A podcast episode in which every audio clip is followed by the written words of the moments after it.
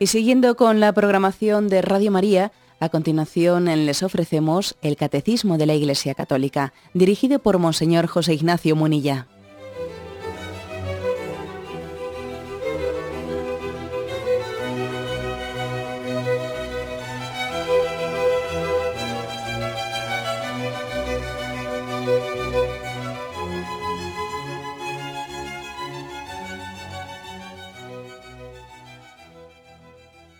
Cordial saludo a todos los oyentes de Radio María. Un día más, con la gracia del Señor, proseguimos el comentario del Catecismo de nuestra Madre la Iglesia. Estamos hoy en el punto 2118 y comenzamos un nuevo apartado dentro de la explicación del primer mandamiento que tiene como título la irreligión. Eh, pongo un poco en contexto. Habíamos, hemos terminado ya pues, todos los temas referidos a a las supersticiones, la idolatría, la adivinación, la magia, y ahora entramos en la irreligión, el ateísmo, etc. Decíamos que había dos formas de pecar contra la virtud de la religión, eh, por exceso o por defecto. Y los pecados por exceso contra la virtud de la religión son la superstición, etc. Y todo lo que está un poco derivado de ella, la idolatría, etcétera. Y los pecados por defecto son la irreligión, el ateísmo, el, agnosticismo, etc. Se puede pecar también por, por, exceso o por defecto. Decían los clásicos, ¿no? esa expresión, in medio es virtus, eh, la virtud está en medio. Ahora, es cierto que esta, que esta expresión hay que entenderla bien, porque yo creo que que muchas veces se utiliza, se malutiliza esta expresión de la virtud está en, el medio y medio es virtus, se utiliza para justificar la mediocridad. Por supuesto que no era ese el contexto en el que los clásicos y después Santo Tomás la utilizaron. No, no, claro, eso es otra cosa. Pero hoy en día lo de no hay que exagerar y en el medio está la virtud eh, se utiliza con mucha frecuencia para justificar las medias tintas y la mediocridad. Con frecuencia ocurre que al que es un creyente ferviente, pues se le tacha de fanático. La fe parece que es sinónimo de fanático, ¿no? Entonces hay que decir claramente, ¿no? Entendamos bien las cosas. Fanático no es el que tiene demasiada fe. En realidad nadie tiene demasiada fe. todos tenemos menos fe de la que debiéramos, ¿no? La fe es una virtud y por tanto es absurdo pensar que tenemos que tener cuidado en ser demasiado virtuosos. Sería ridículo, ¿no? La Virgen María, que es el modelo de la gran creyente, ¿qué fue? Pues ella demasiado, se pasó creyendo demasiado. Hombre, sería ridículo, ¿no?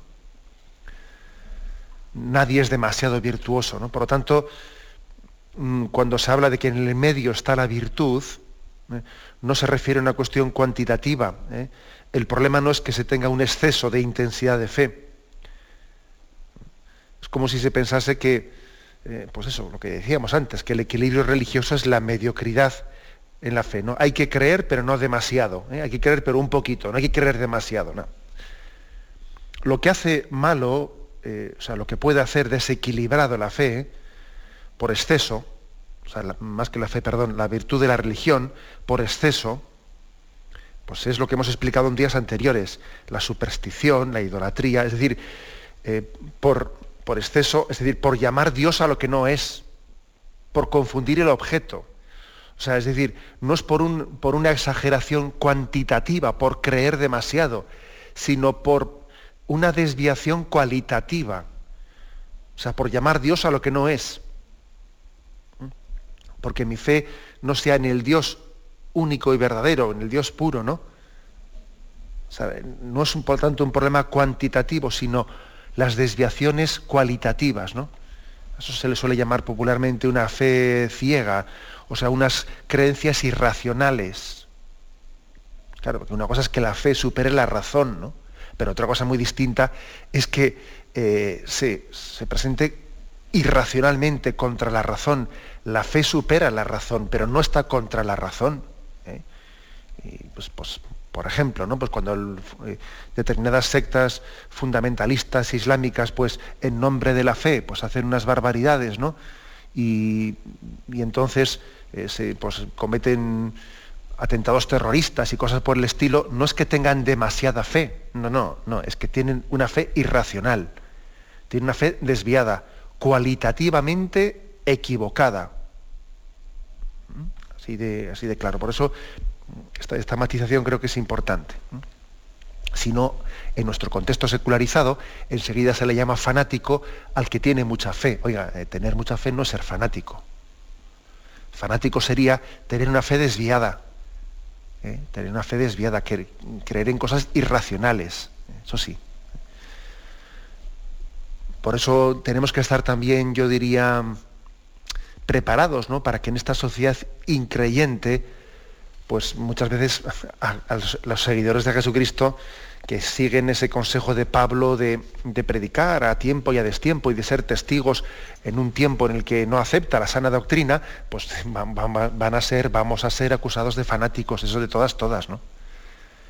Bueno, mm, quiere decir que no podemos tener como criterio el decir, bueno, yo voy a vivir la fe de una manera en la que no resulte incómodo a nadie y no llame la atención y no cree ningún tipo de problema. Hombre, si uno toma ese modelo, al final se está condenando pues, a la mediocridad, ¿eh?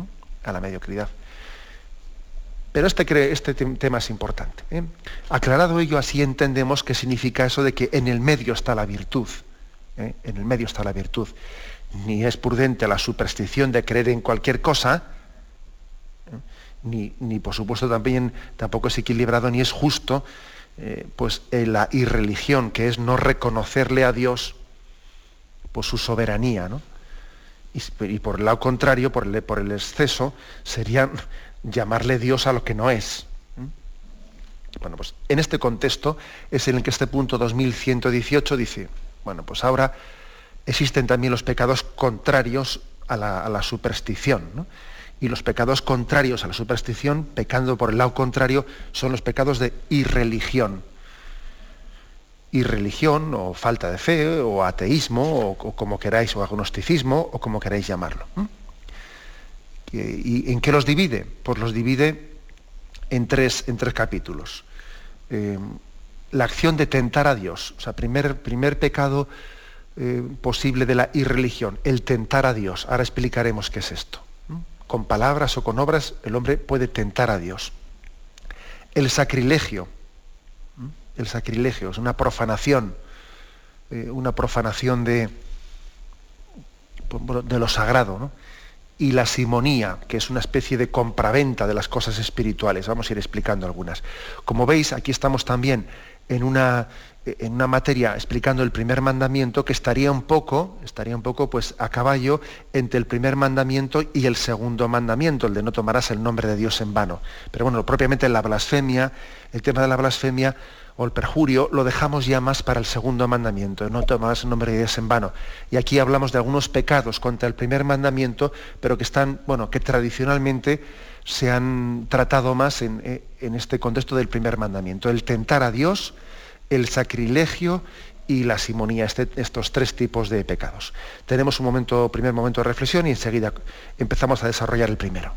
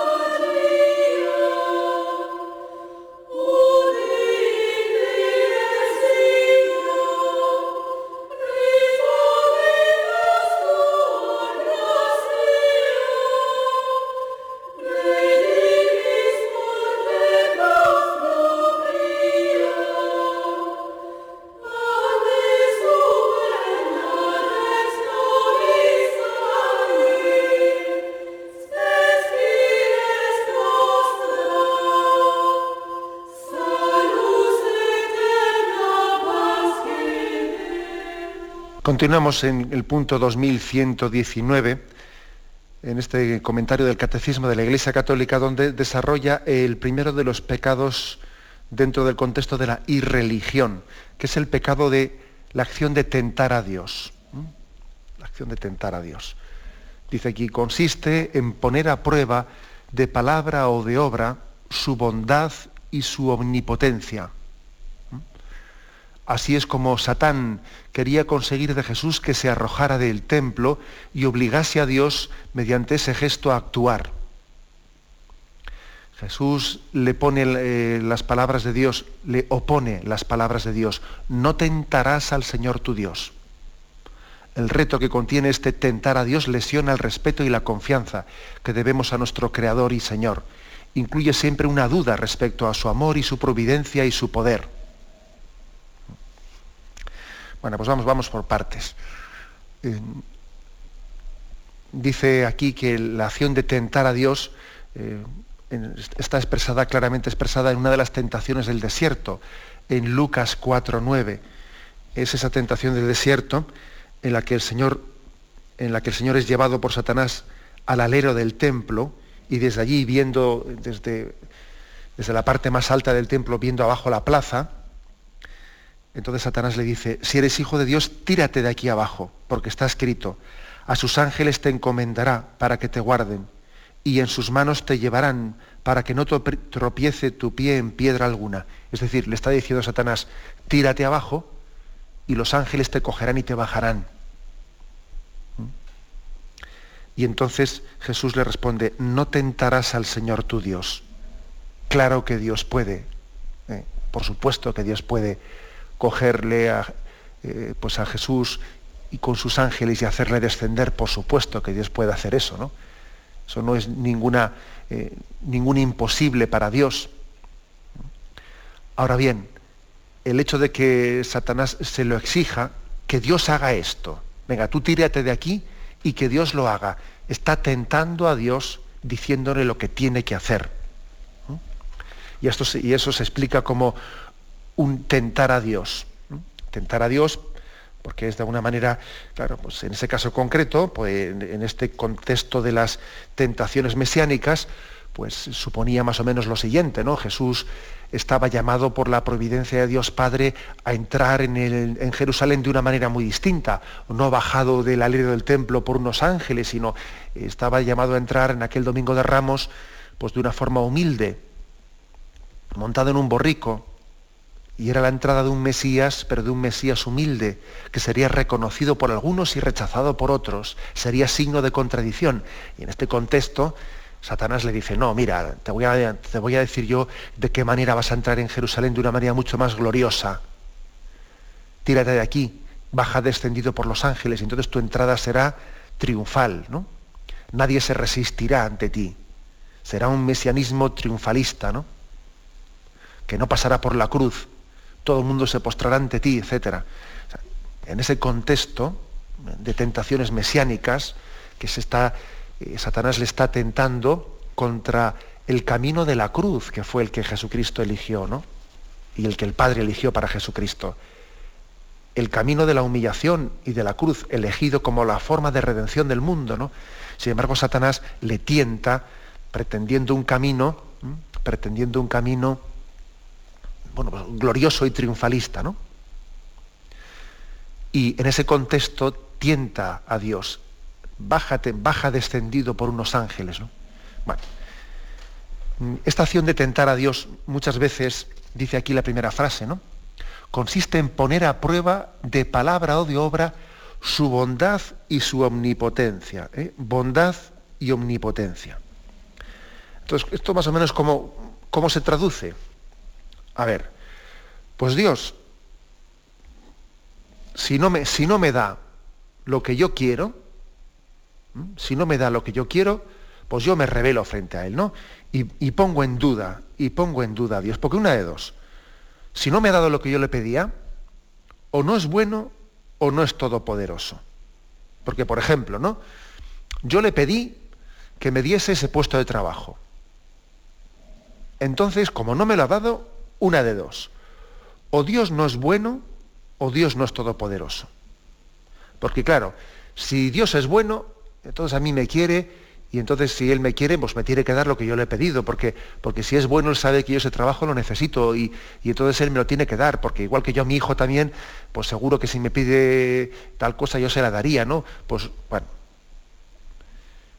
Y si es bueno, pero claro, pero resulta que no es todopoderoso, claro, pues a mí de qué me sirve, porque yo a Dios le he pedido que me dé ese trabajo, entonces ¿qué pasa? ¿Que Él no es omnipotente y no puede conseguírmelo o qué? Entonces, ¿de qué me sirve que Dios sea bueno si no, si no, no puede conseguirme lo que yo le pido? Esto es una tentación, esto es tentar a Dios. ¿Mm? Esto es tentar a Dios. Claro, yo igual lo digo de una manera así muy gráfica, expresa, ¿no? Pero, claro, no, no, razonándolo tanto y de una manera mucho más encubierta, ocurre en el día a día esto, ¿eh? Ocurre. A ver, es como, de, como poniéndole, poniendo a prueba a Dios, ¿no? O Dios no me quiere, o Dios, o Dios no lo puede todo, porque yo le he pedido que me cure y aquí estoy yo que no me ha curado. Entonces, ¿qué pasa? ¿Que no me quiere? ¿O qué pasa? Que no lo puede todo. Claro, como os podéis dar cuenta, esto es una, es una trampa, es un engaño ese dilema. Es una trampa, es un engaño, porque, claro, ante, ese, ante este dilema, ¿qué pasa? ¿Que Dios no me quiere? ¿O qué pasa? ¿Que Dios no es todopoderoso? Había que decir, a ver si va a ser que tú no entiendes nada. A ver si va a ser que nosotros, no va a ser esto así o qué. Lo más, lo más lógico es deducir, oye, yo solo sé que no sé nada. ¿Quién soy yo para pedirle cuentas a Dios y decirle cómo tiene que hacer las cosas, ¿no? Y encima retarle, retarle, si esto, entonces es que no me quieres, si lo otro es que no eres no sé qué. Es un poco la rebelión de Job, la rebelión de Job que tuvo en aquel momento, ¿no? Y cuando finalmente Job también ante Dios le muestra, le, le permite asomarse, le permite asomarse a lo que es el misterio, el misterio infinito de Dios y, y después le lleva y le dice, ¿dónde estabas tú cuando yo hice la tierra? ¿Tú conoces los límites del orbe? ¿Tú has contado las gotas de, de, del mar? ¿Tú sabes cuántos granos de arena hay en el desierto? Y, le hace entender, tú te das cuenta que no sabes nada y estás hablando con un atrevimiento delante de Dios, vamos, increíble. Y entonces en ese momento Job concluye diciendo, he hablado insensatamente una vez y no volveré a hacerlo. ¿no? Es decir, es importantísimo que el hombre se presente delante de Dios con humildad, con humildad. ¿no? Entonces, ante, ese, supuesto reto de o Dios no es bueno o Dios no es omnipotente, pero a mí si no me da, a mí que me lo demuestre, ¿no? Que me lo demuestre, porque claro, si yo le he pedido esto, a ver qué pasa aquí. Eh, vamos a ver, eh, por desgracia, somos tan arrogantes y tan soberbios que pretendemos que Dios sea comprendido desde mi, desde mi esquema corto, no, cortísimo, que además es un esquema que casi coincide con mis caprichos, ¿no? Y yo puedo confundir perfectamente mi conveniencia con mi capricho. Bueno, entonces, este es un tipo de pecado ¿no? muy, muy evidente, ¿no? el pecado contra tentar a Dios ponerle a prueba, incluso supeditar, supeditar su existencia ¿no? desde, nuestra, eh, desde nuestra concepción concreta. A veces muy a lo bruto o a veces muy en lo fino. ¿Me permitís un comentario un poco jocoso? ¿eh?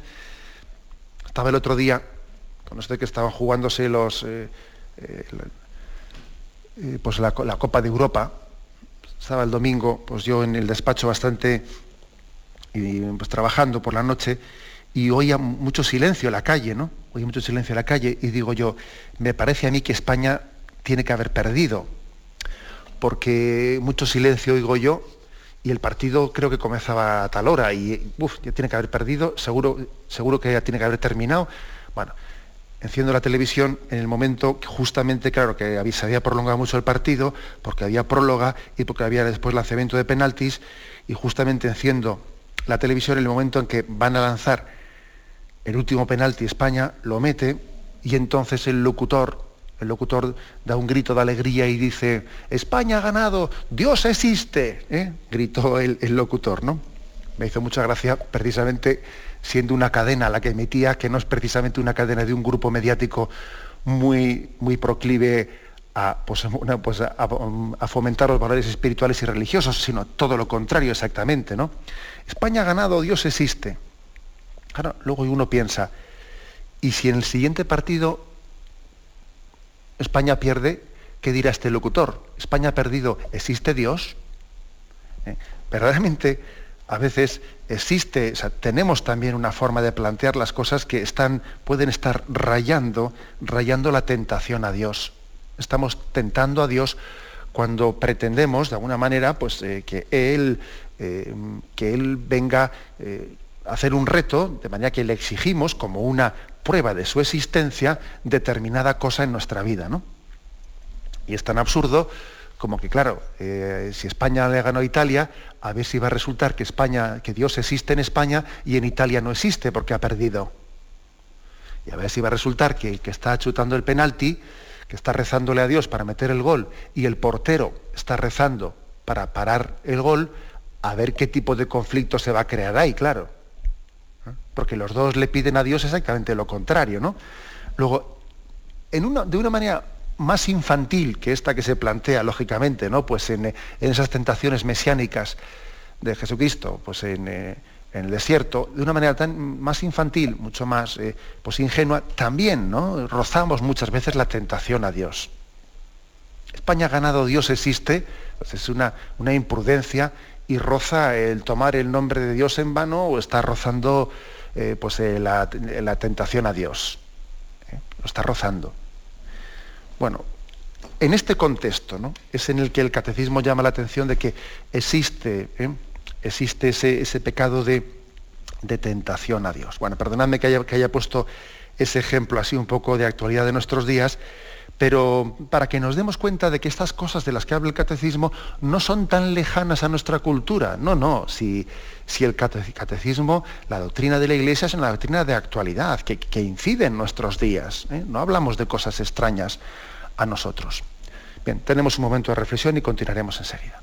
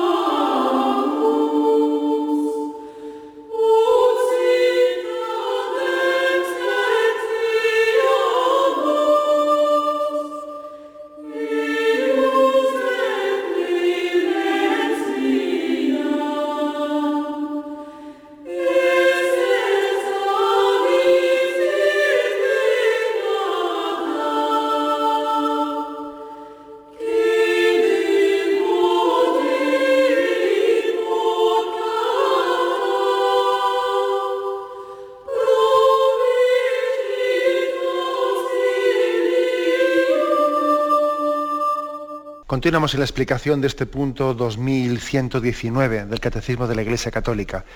Estamos hablando del primer pecado contra el primer pecado del tipo de irreligión, que es la acción de tentar a Dios. Y hemos puesto un caso que es el de Lucas 4.9, cómo Jesús eh, es llevado por, el, por Satanás en aquellas tentaciones del desierto a la del templo, se le tienta de lanzarse y de que los ángeles le bajen en sus manos, y Jesús responde diciendo, no tentarás al Señor tu Dios. Esa respuesta que Jesús da es una respuesta eh, que está tomada del Antiguo Testamento del Deuteronomio 6, capítulo 16. Eh, también en aquel momento el pueblo de Israel, en su paso por el desierto, fue también tuvo, tuvo esa tentación de tentar a Dios, ¿eh? cayó en ella. Está recogido, por ejemplo, tal y como aquí el catecismo nos lo recuerda, en Éxodo 17, versículos del 2 al 7. El pueblo entonces se querelló contra Moisés diciendo, danos agua para beber. Respondióles Moisés, ¿por qué os querelláis conmigo? ¿Por qué tentáis a Yahvé? Pero el pueblo, torturado por la sed, siguió murmurando contra Moisés, nos has hecho salir de Egipto para hacernos morir en el desierto. No, perdón, nos ha hecho Yahvé, ¿eh? nos ha hecho salir de Egipto para hacernos morir de sed, a mí, a mis hijos y a mis ganados, se le están retando a Dios, ¿no? Pero ¿qué has hecho con nosotros? Nos has sacado de la esclavitud para ahora morir aquí en el desierto. Estábamos mejores como esclavos. Allí por lo menos teníamos que comer. Clamó Moisés a Yahvé y dijo, ¿qué puedo hacer por este pueblo? Poco falta para que me apedreen. Respondió Yahvé a Moisés, pasa delante del pueblo, llevando contigo algunos de los ancianos de Israel. Lleva también en tu mano el callado con que golpeaste el río y vete, que allí estaré yo ante ti, sobre la piña en Horeb. Golpearás la peña y saldrá de ella agua para que beba el pueblo. Moisés lo hizo así a la vista de los ancianos de Israel. Aquel lugar se llamó Masá y Meribá, a causa de la querella de los israelitas y por haber tentado a Yahvé diciendo, ¿está Yahvé entre nosotros o no? ¿eh? Esta es la reyerta de Meribá que se llama. ¿eh? Bueno, pues ellos tentaron a Dios diciendo, vamos a ver, ¿está Dios con nosotros o no está? Si está Dios con nosotros, queremos agua. Y si no nos da agua, es que Dios no está con, nosotros. ¿no? Pues esta fue una tentación básica que además es recogida en el Salmo 95, que os sonará a todos los que también vais rezando y familiarizándolos con los salmos, con Radio María, ¿no? endurezcáis vuestro corazón como en Meribá, como en el día de Masá en el desierto, cuando vuestros padres me pusieron a prueba y me tentaron, porque no conocían mis obras, ¿no?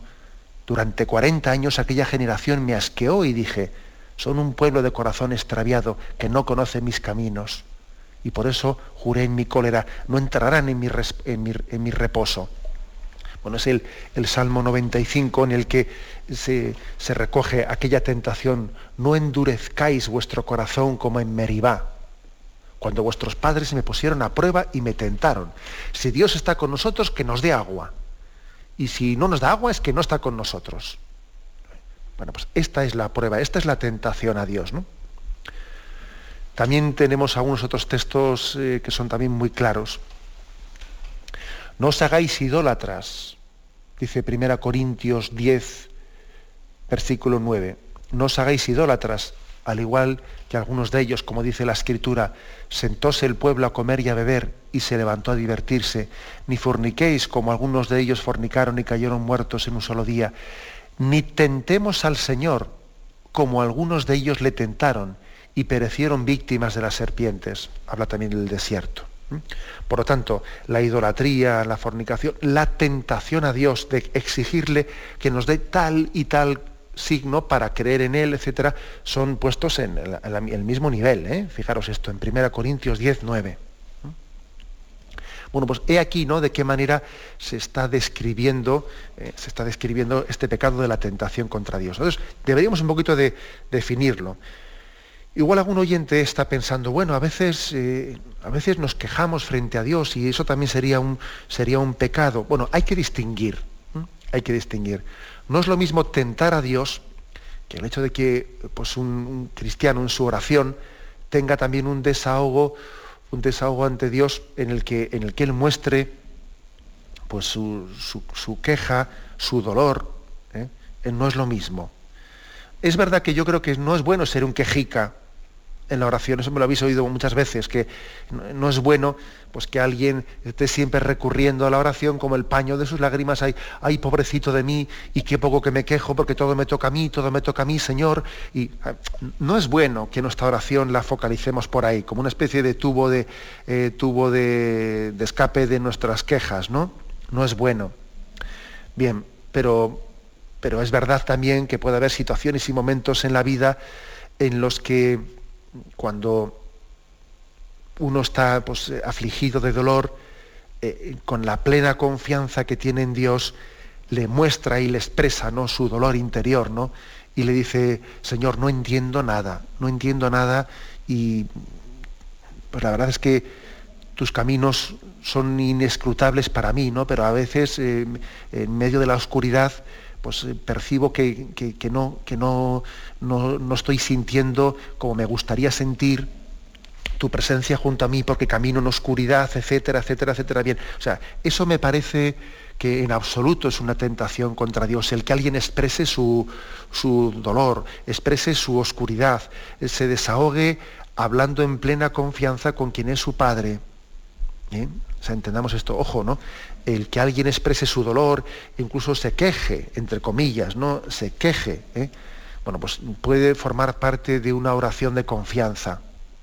Porque está claro que alguien que se está quejando, pues, mm, pues lo hace con alguien con quien confía, ¿no? Nadie se queja de algo, pues, eh, abriendo el corazón pues, con alguien que sabe que no tiene que lo que le digas es absolutamente igual.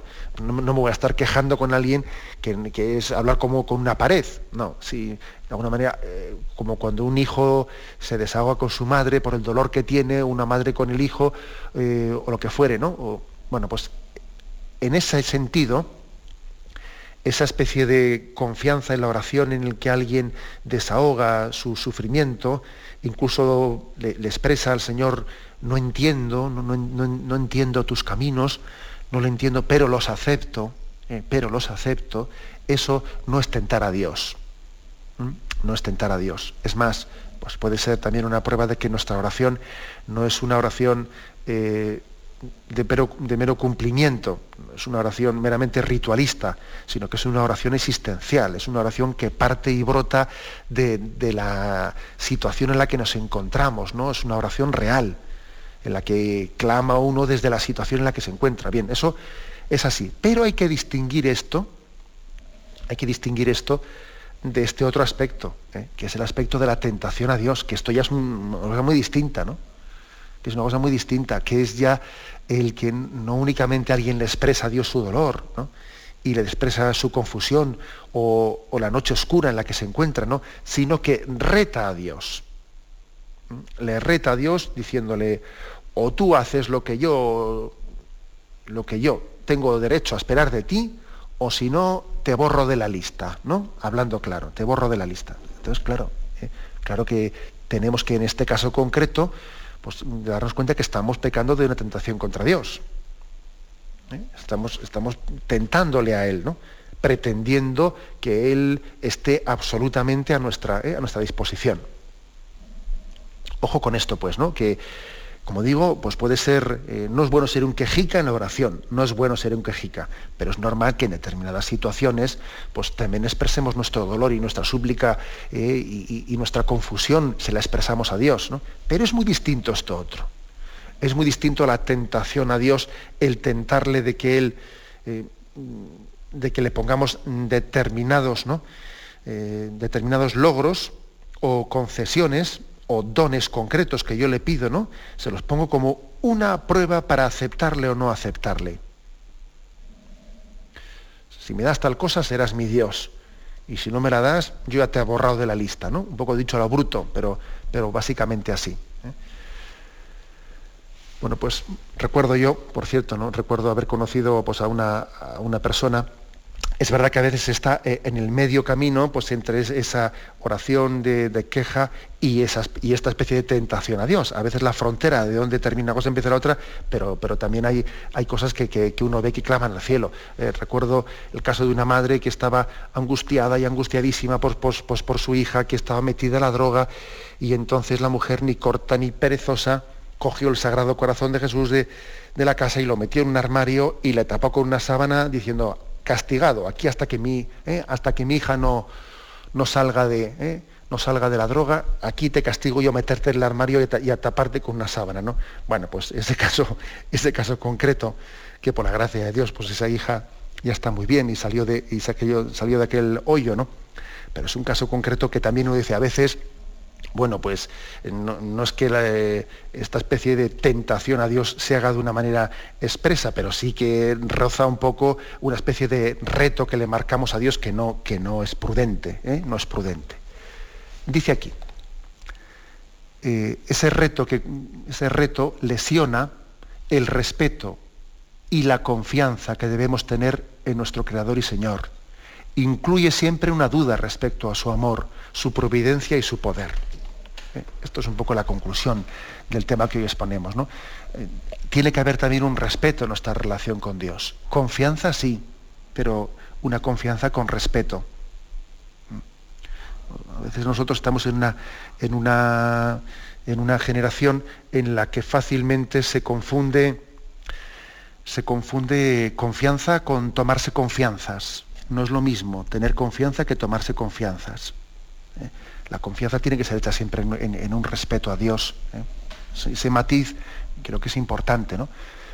Y luego, otro aspecto, que es el siguiente, que es el, confiar en la providencia de Dios, es decir, en que sus caminos no son los míos. Yo a Dios no debo de decirle, eh, Señor, lo que te pido, lo quiero ya, ahora y de esta forma. Oye, vamos a ver, ¿eh?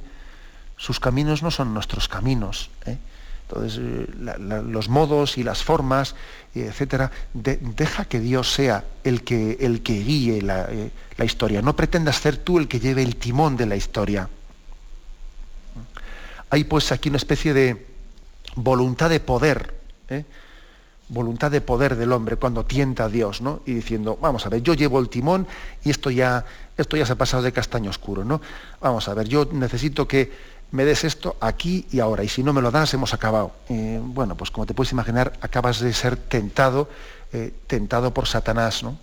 De falta de, no solamente de respeto, pero de falta de confianza en la providencia. Dios sabe más. Dios sabe más. Esto es una conclusión muy importante de nuestra vida espiritual, ¿no?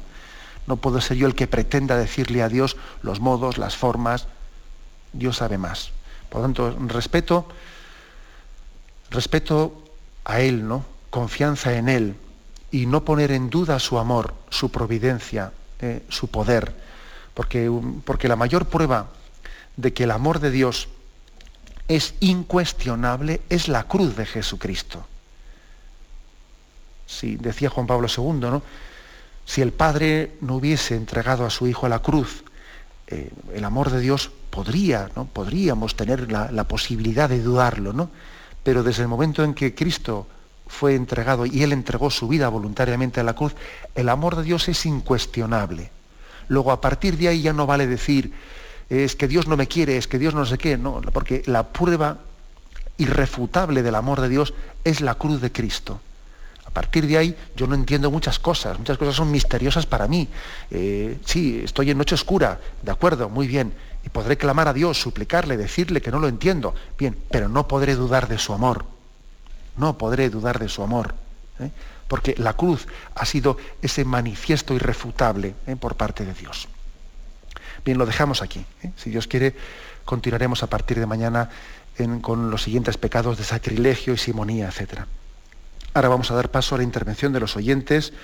Podéis llamar para formular vuestras preguntas al teléfono 917-107-700. 917-107-700.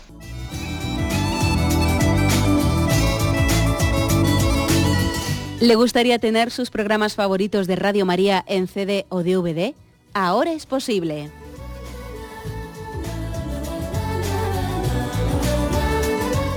Le sugerimos que primero se informe en qué formato de audio lo puede escuchar en su equipo DVD o CD, teniendo en cuenta que no todos los lectores de CD pueden reproducir el formato digital MP3 en el que enviamos nuestros programas.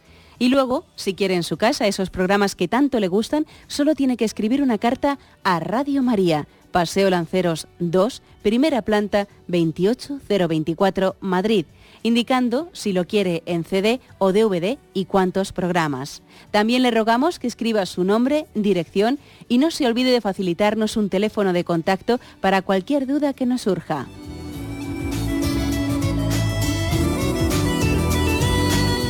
Radio María, más cerca de usted.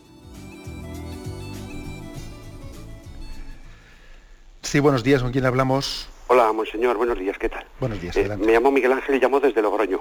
Adelante, Miguel Ángel. Eh, me va a permitir que le haga una pregunta que es que ayer no pude entrar en antena. De acuerdo. Porque se hizo tarde. Y es con respecto a las supersticiones. Quizás los que leemos asiduamente la Biblia, pues a veces hemos encontrado en el Antiguo Testamento, si recuerda usted, el sumo sacerdote, eh, Aarón, tenía el urín y el tumín metido en el pectoral y a veces pues consultaban el urín y el tumín para tomar una decisión. Quizás esto algunas personas que pues que leemos la Biblia a veces quizás nos puede eh, poner un poquito, si, si entraba un poco esto en la superstición o no. Y, nada más, muchas gracias y por su esfuerzo de todos los días. Bueno, gracias a vosotros. Bien, pues eh, es cierto, eso está, por ejemplo, en Éxodo 28, 30, etcétera. Eh, existe, existía algún tipo de tradición de, pues de, hacer un tipo de consultas que ciertamente desde nuestra perspectiva pues tienen eh, pues un aspecto desde luego bastante que roza lo supersticioso, ¿no? o que tiene un gran riesgo o, probabilidad.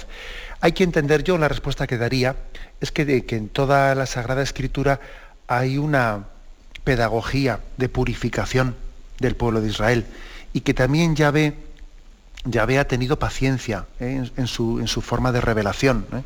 Ha, tenido paciencia, hay que tener en cuenta que estaba educando un pueblo que estaba en medio de, pueblos llenos de idolatrías. ¿eh?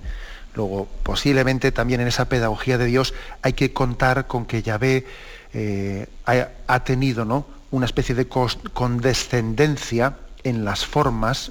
En las formas, mientras que poco a poco han sido purificadas por el camino. No solo en este tema de las supersticiones, sino también en otras cuestiones, como por ejemplo del uso de la violencia. Uno lee en el Antiguo Testamento ciertos pasajes, bueno, pues Israel eh, era muy violento, ¿no? que luego eso Jesucristo pues, pues, pues realmente no, no, lo incluye en esa plenitud de la revelación que él ha venido a traer. Luego, bien sea en esa cuestión que, señala el oyente, en este tema de la violencia, que suele ser bastante más llamativo, cuando algunos leen algunos pasajes del Antiguo Testamento, como la, conquista de Jericó, etc. ¿no? Hay que entender que en toda la Sagrada Escritura hay un avance paulatino, hay una pedagogía de revelación que culmina en Jesucristo. Y hay que decir que el Antiguo Testamento tiene que ser interpretado desde el Nuevo y no el Nuevo Testamento desde el Antiguo. Esto es muy importante.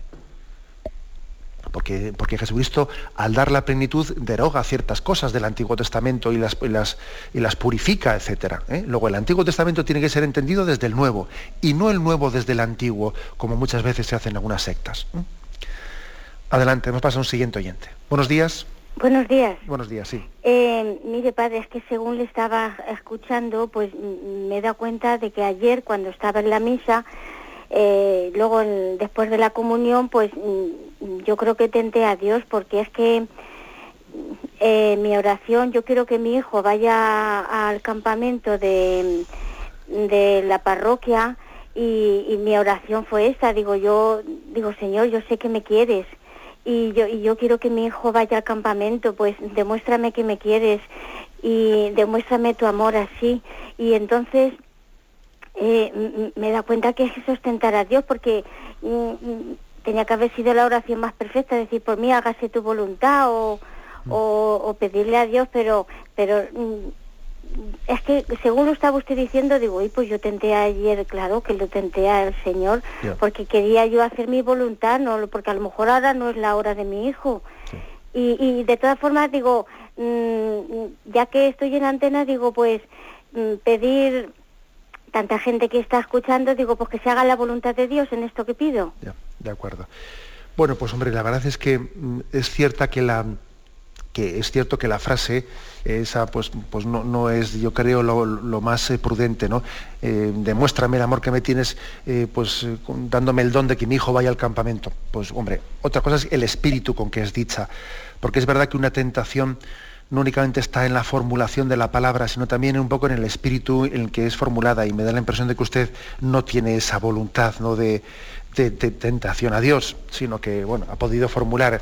A veces el amor materno tiende, el riesgo de la madre, pues es que puede tener un amor un poco ¿eh? pues, tan ciego, tan ciego, que algunas madres pues llegan a sacar un poco eh, la cara a sus hijos de una manera hasta imprudente, ¿no?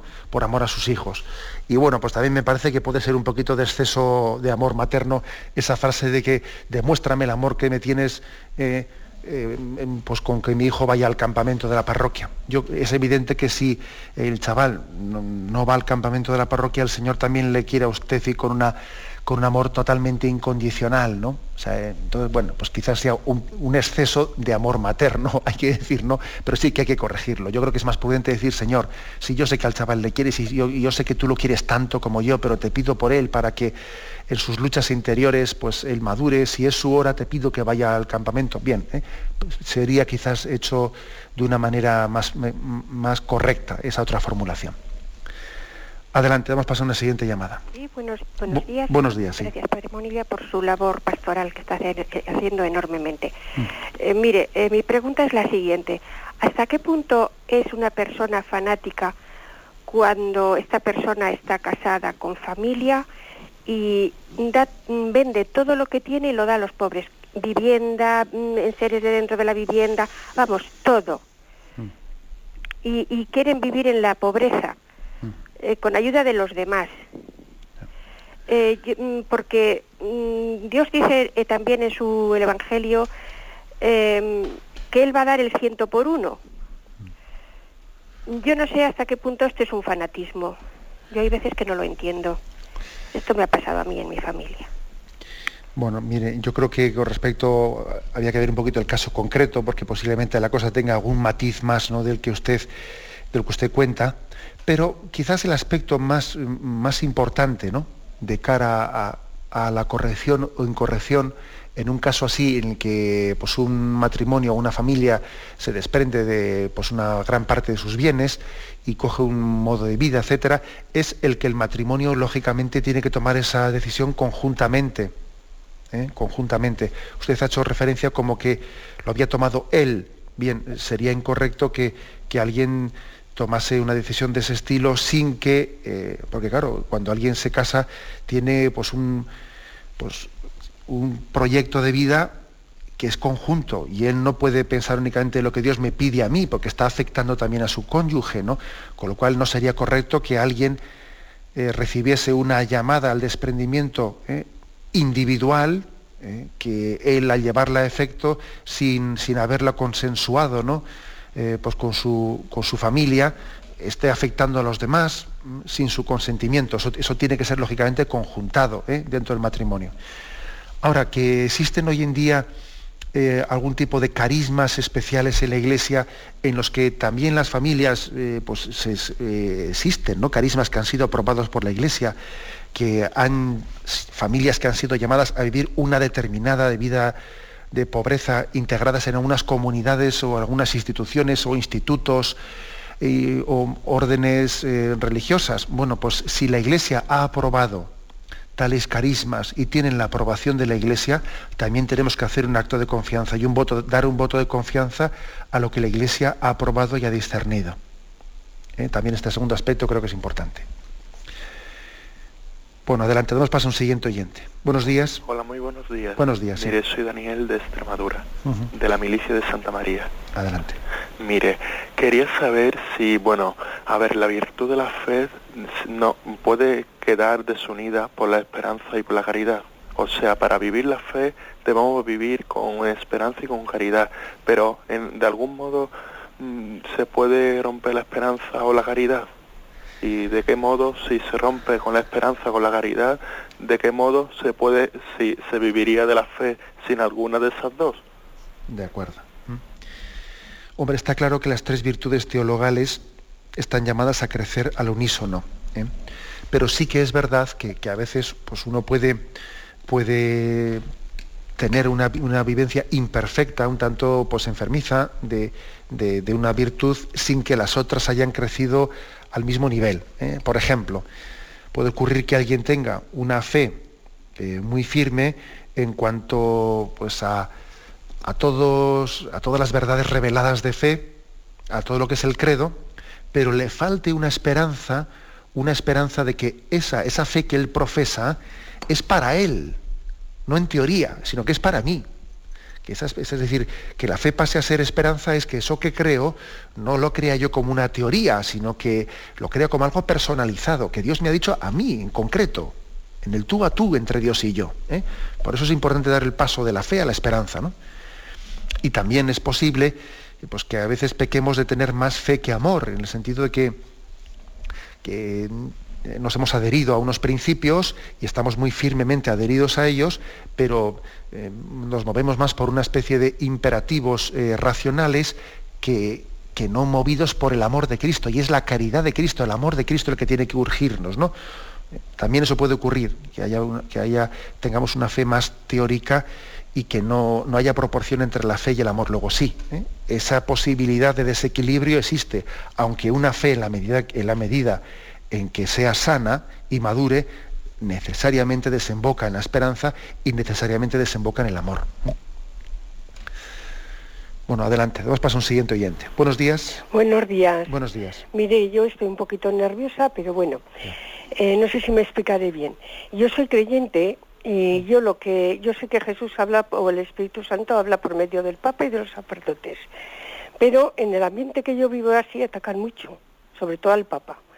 Entonces yo tengo a veces mis dudas, no puedo negarles a lo mejor, tampoco lo sé, y yo creía que sería muy importante que nos preparasen en todo esto para saber responder nosotros. Por ejemplo, a mí, a mí, me han llegado a decir, me lo dicen continuamente, que el Papa tiene un médico siempre a su lado, que el banco de no sé qué más rico es de allí, etcétera, etcétera. Y a veces pues pienso que, que tienen razón, si es así. Y yo veo muy pocos pobres que van al Vaticano. Y, y, dicen, yo le comenté un día a un cura y me dijo, es que no, sé, no es sobre esto, sino una persona que bebía. Y dice, es que hay que dar ejemplo al hijo, porque si al hijo le dices que no beba y el padre bebe, pues yo creo que aquí estamos en una confusión muy grande. Uh -huh. eh, yo veo, la, veo que en parte tienen razón, padre. Salen, lo visten, lo... No sé, y yo sé que él interiormente será más pobre que pobre, pero eso lo sé yo. Vamos a ver, yo creo que eh, lo que lo que se habla, ¿no? Lo que se habla de que si el Vaticano, la Iglesia, etcétera, pues lógicamente es desde, mire usted, pues desde la, epidermis o desde la o, desde una visión absolutamente superficial. Eh, la última vez que, he tenido el gozo de estar en, en el Vaticano con motivo de, del Congreso de la Divina Misericordia, me acuerdo que hice una visita que me conmovió. Eh, me conmovió un domingo a la tarde, ya casi cercana a la noche, que era una hora de una cena así un poco temprana, fui, allí a visitar dentro del Vaticano lo que se llama la Domus, Domus María, la Casa de María, que es una casa abierta por Juan Pablo II, que la regentan las monjas de la Madre Teresa de Calcuta allí dentro del Vaticano, y estaba aquello lleno de, pues, de todos los pobres allí de, de, de Roma, y allí estaba recibiendo su, su cena aquel día, ¿no? Y estaba aquello en el interior del Vaticano. Y lo que me impresionó especialmente, una, religiosa que me vio, me vio entrar yo allí, la vez que entré para darles un donativo. Llevaba un dinero y, y llegué a entrar para darles un donativo. Y cuando me vio la religiosa, pensó ella que yo iba también a ayudar a, a darle de, de, cenar a los, a, los, a los pobres, porque había, pues me fijé que había un montón de sacerdotes, de sacerdotes, yo no sé si serían monseñores, serían lo que sea, que en su día libre, en su domingo, se acercaban allí para dar, dar la cena a los pobres. ¿no? Bueno, ¿qué quiero decir con esto? Pues que, vamos a ver, el que yo creo, si, si me permite que le, que le lleve un poquito la contraria, yo creo que no es eh, pues, el arte y, y, las formas, digamos, solemnes del, del Vaticano las que quitan la fe algunas personas, como algunos dicen, ¿no? que uno va allí y ve aquella, aquella belleza arquitectónica y etcétera, ¿no? y algunos pierden la fe por aquel, esa supuesta riqueza ¿no? artística. Yo creo que más bien que son los que, los que están perdiendo la fe o los que han perdido la fe, los que, los que al haberla perdido, cualquier cosa que ven, que ven, hacen de ella objeto de crítica, porque no tienen la capacidad, al haber perdido la fe, no tienen la capacidad de amar la iglesia. Y luego encima hay que, hay que, reconocer que están envenenados por un ambiente que les está continuamente, dale, que te pego envenenando y envenenando. ¿no? O sea, yo creo que no es el Vaticano el que hace perder la fe, eh, la visita al Vaticano, como se dice, ¿no? sino creo que es la pérdida de fe la que eh, al, ir allí eh, a uno le lleva a hacer siempre una interpretación retorcida de las cosas. Eso yo lo veo así. Bueno, pues a mí me parece que también nosotros estamos llamados a ser discretos. La, Iglesia hace sus obras de caridad discretamente, no las publicita, no las publicita. Allí hay una iglesia muy cercana al Vaticano, la iglesia de Trastevere, que también otra cosa que a mí me impresionó mucho, que es la noche de Navidad, la iglesia se convierte en el gran, en el gran comedor de todo Roma, de todos los pobres que van la noche de Navidad, la noche en la que, Jesús nació, eh, se, quitan todos los bancos del interior de la iglesia y la comunidad de San Igidio, allí hace la gran cena para los pobres el día en que Jesús nació. Hay muchísimas cosas de las que podríamos hablar, ¿verdad? Igual también la Iglesia, bueno, pues tiene esa discreción propia que dice el Evangelio, que no se entere la mano derecha lo que hace la izquierda, ¿no? Vamos, eh, a diferencia, a diferencia de los gobiernos. Por cierto, el otro día escuché yo el, que se han invertido 300 millones de euros, de euros, ¿no? Recientemente en España, bueno, pues para publicitar lo que el gobierno ha hecho durante la campaña electoral. 300 millones de euros. O sea, fijémonos lo que estamos, que estamos hablando, ¿no? Para hacer publicidad de lo que hemos hecho. La Iglesia no se dedica a hacer esas cosas. ¿eh? Es, distinto, ¿no? Tenemos otro estilo. A mí me parece que Dios bendice el estilo evangélico, por mucho que nos toque aguantar chaparrones, ¿no? Como es el momento presente. Bueno, me despido con la bendición de Dios Todopoderoso. Padre, Hijo y Espíritu Santo, descienda sobre vosotros. Alabado sea Jesucristo.